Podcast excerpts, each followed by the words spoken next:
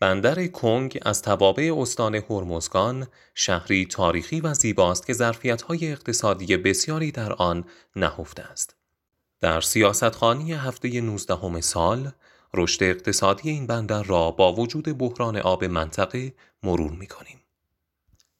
شهر کنگ از شهرستان‌های بندر لنگه در استان هرمزگان است. این شهر به عنوان محل زندگی صیادان بندر کنگ در کنار بندرگاه توسعه یافته است.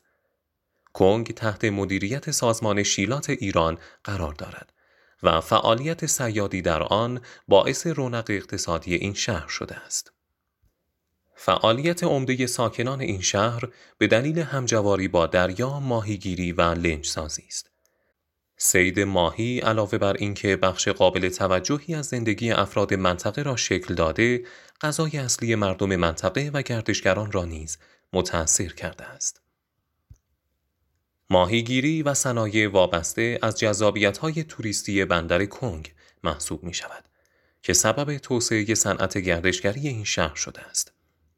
از سوی دیگر با افزایش تعداد گردشگران بر تقاضای غذا نیز افزوده می‌شود که این امر در نهایت منجر به توسعه بیشتر صنعت ماهیگیری می شود.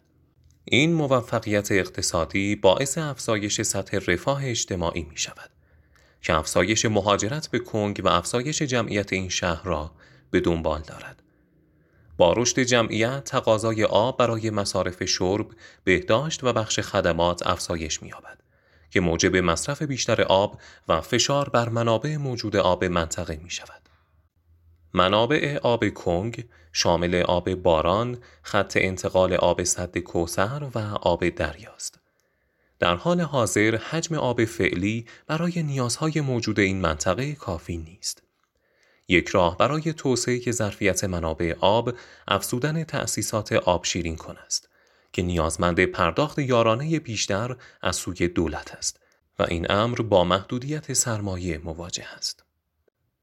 بنابراین گرچه توسعه ماهیگیری به توسعه فعالیت‌های اقتصادی و رشد اقتصادی منجر می‌شود، اما مشکلات رشد جمعیت و بحران‌های محیط زیستی هم پدید می‌آورد. اندیشکده زیست‌پذیری شهری با بررسی منطقه کنگ توصیه‌هایی را برای افزایش بارگذاری جمعیت و رونق اقتصادی بندر کنگ ارائه داده است.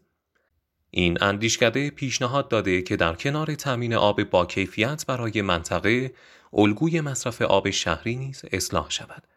همچنین مدیریت پسماند و لایروبی مداوم نیز میتواند از بحرانهای محیط زیستی این بندر بکاهد. برای مطالعه متن کامل این پژوهش میتوانید به سایت جامعه اندیشکده ها به آدرس iranthinktanks.com مراجعه کنید و پژوهش بررسی ظرفیت منابع آب بندر کنگ در توسعه اقتصاد این منطقه را دریافت کنید.